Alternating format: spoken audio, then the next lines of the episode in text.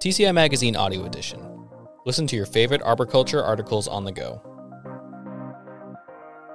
What a Warming World Means for Plants and Arthropod Pests by Michael J. Raupp, PhD. Last year was the fifth hottest year in recorded history.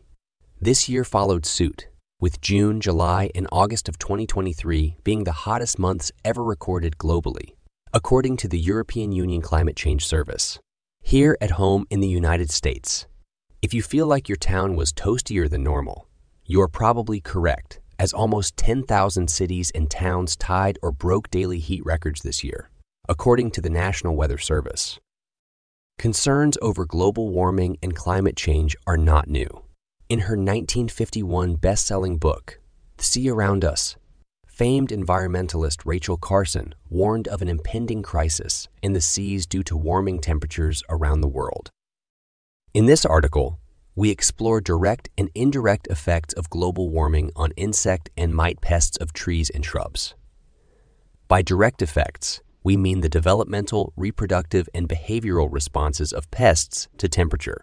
Indirect effects include changes in biotic interactions between insect and mite pests and other organisms in the community.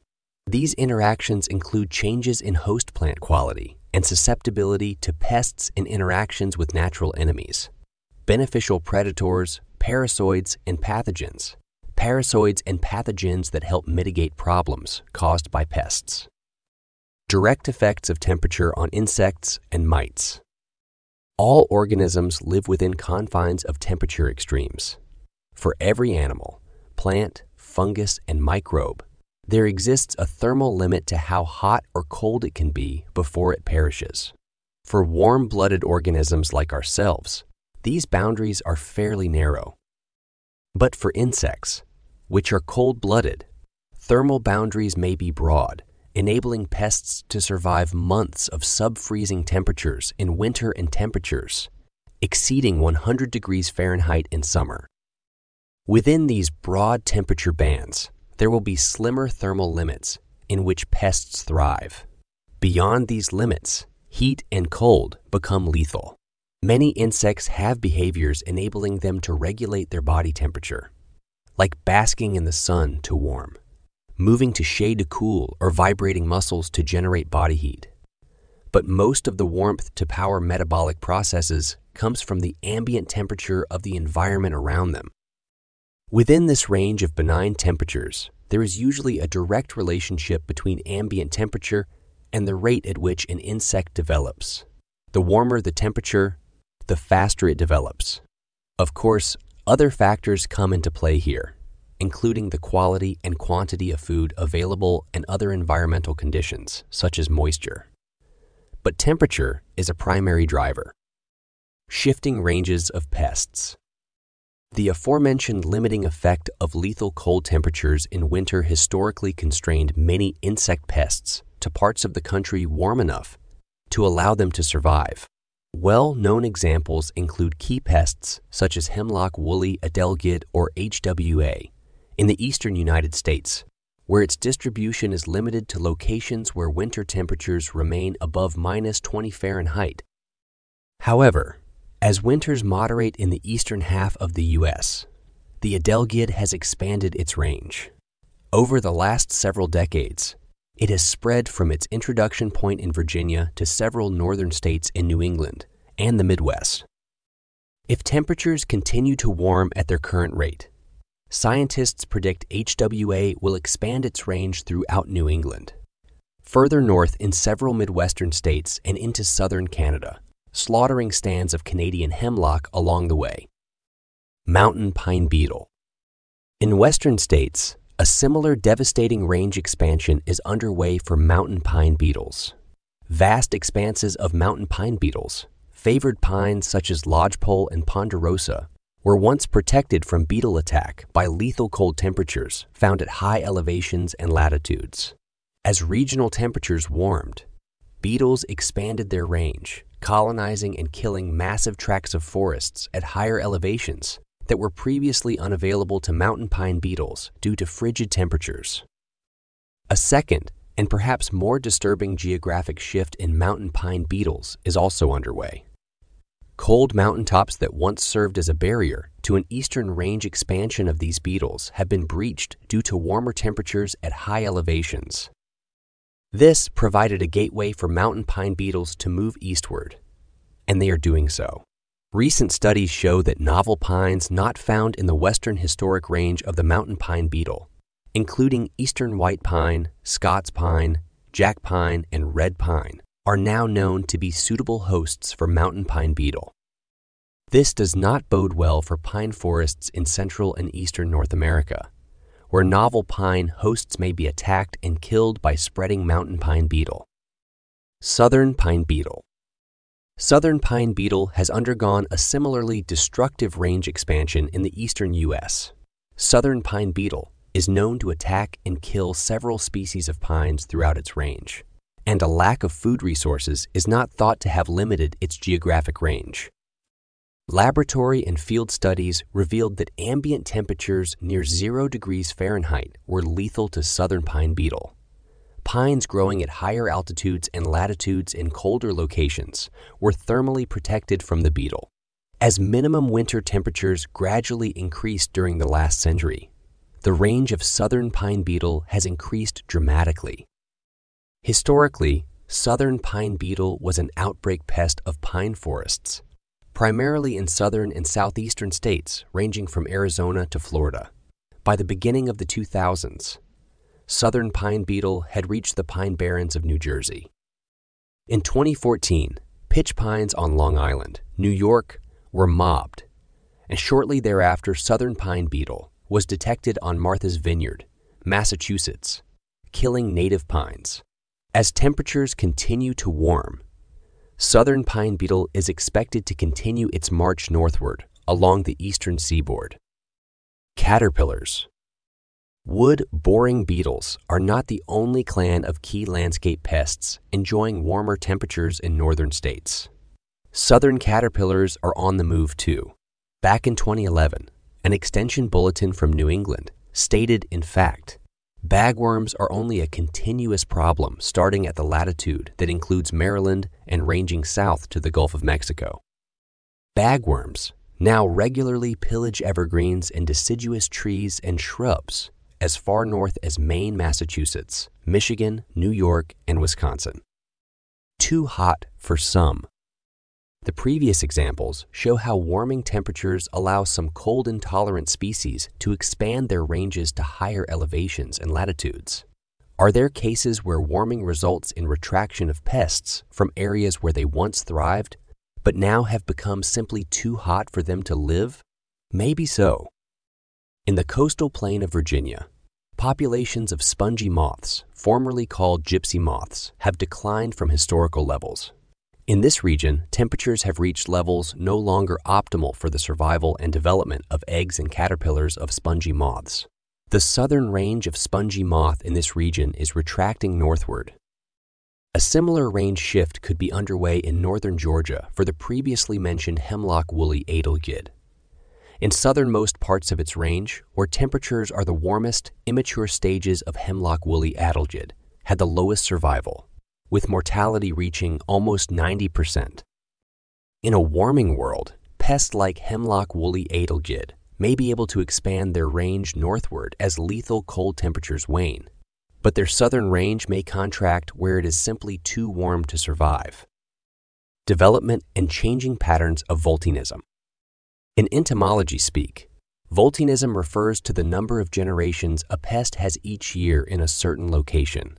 Many key pests of trees and shrubs, like spongy moth, Japanese beetle, and spotted lanternfly, have but one generation each year. These pests are called univoltine, meaning one generation annually. Irrespective of their geographic location in North America, they are hardwired to go through a single reproductive cycle each year. This is not the case for all insects or mites. Several insects and mites have the ability to complete more than one generation each year. Their development and, hence, number of generations will be linked to temperature. In temperate regions in a warming world, spring arrives earlier each year and winter arrives later. This extension of benign temperature allows pests to become active earlier each year and remain active longer.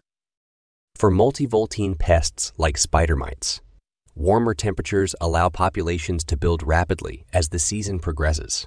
At temperatures around 60 Fahrenheit, two spotted spider mites require about 36 days to develop from egg to egg, weighing adult. When temperatures hit the upper 80s, this transformation takes only seven days. This translates into five times as many two spotted spider mites in the same amount of time at 80 degrees compared to 60 degrees. This is part of the reason why populations of spider mites explode and their associated damage escalates as temperatures rise during hot summer months. A similar scenario unfolds when spider mite. Susceptible plants are planted in hot, sunny exposures in landscapes or in the hardscape dominated precincts of urban heat islands. Sucking insects. This pattern holds for many other insects as well. Many sucking insects, such as aphids and scales, have differing numbers of generations depending on their geographic location. For example, crepe myrtle bark scale, the new invasive scourge of crepe myrtles, has two generations at the latitude of Maryland but as many as four generations in hot places like Texas. This phenomenon occurs in other tree pests as well, including wood boring beetles. Southern pine beetles may complete as many as nine generations annually in southernmost portions of its range, and as few as three generations in northern states. A similar pattern holds for emerald ash borer. In warmer parts of its range and at lower elevations, emerald ash borer completes one generation per year, but at cooler, higher elevations and northern latitudes, it may take two years for juvenile stages to complete development. Warming, drought, and pest outbreaks. In this year of fire, a tragic and sobering lesson is unfolding regarding the relationships among heat, drought, and fire as unprecedented wildfires ravaged tender, dry forests in North America. Climate change is predicted to increase the frequency and intensity of droughts. Not only will drought directly affect the survival and growth of trees, but physiological changes in trees associated with water deficits may indirectly and negatively affect their survival by altering their susceptibility to pest attack. Responses of insect pests to drought stressed trees are variable. Drought stress may lower the ability of conifers and deciduous trees to defend themselves from attack by insects such as bark beetles, flat headed borers, and wood, boring caterpillars. Drought also may increase the nutritional content of plant sap, which can favor sap, feeding insects like scale insects and aphids. This response may vary due to the intensity and duration of drought stress and the species of insects attacking the tree. Clever studies conducted in urban heat islands demonstrated that hot, water stressed maples were more favorable hosts for gloomy scales, and water stressed willow oaks supported higher densities of oak lecanium scale compared to cooler, less water stressed trees. But one size doesn't fit all, as water stressed trees were less susceptible to attack by white peach scale. Much remains to be learned about the complex relationships among heat, drought, plants, and their susceptibility to pests.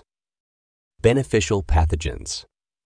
Drought also may disrupt the relationship between insect pests and pathogens that helps to reduce pest populations.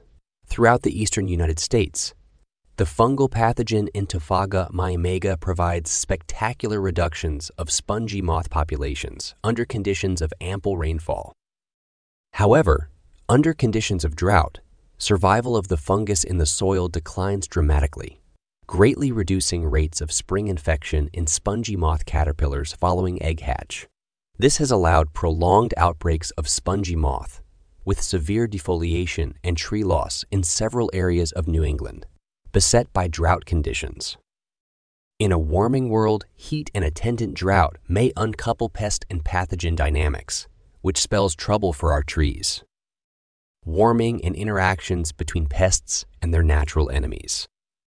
Natural enemies, predators, and parasitoids play critical roles in keeping insect and mite pests of trees and shrubs at bay. Recent studies suggest that warming may have stronger negative effects on parasites and predacites and parasites and predators than their hosts, herbivorous pests that feed on trees and shrubs.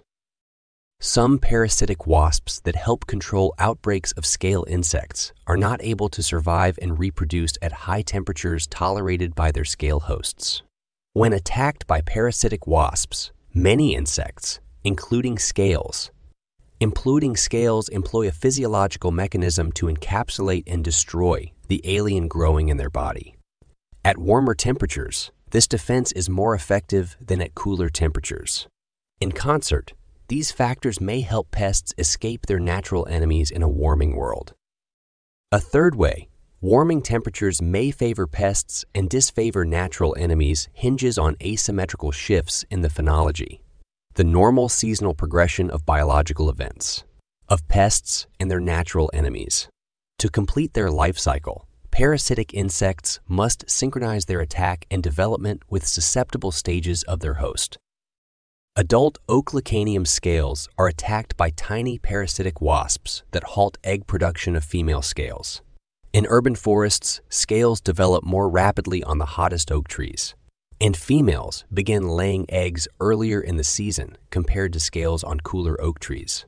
Scientists discovered that on the warmest trees, female scales could produce and lay many more eggs before parasites arrived and ended their mischief, compared to scales on cooler oak trees. This phenological mismatch resulted in greater densities of scales on warmer trees in the city. If these studies in urban heat islands are bellwethers for interactions between tree pests and their natural enemies, then a warming world may shift the balance between natural enemies and prey in favor of the pest. Conclusion In summary, we have tangible evidence that distributions of plants and pests are changing as the world warms. Higher temperatures facilitate development of insects and mites. Coupled with longer growing seasons, many pests will complete more generations each year. Higher temperatures and associated water stress may alter tree defenses and nutrition and make them more vulnerable to pests.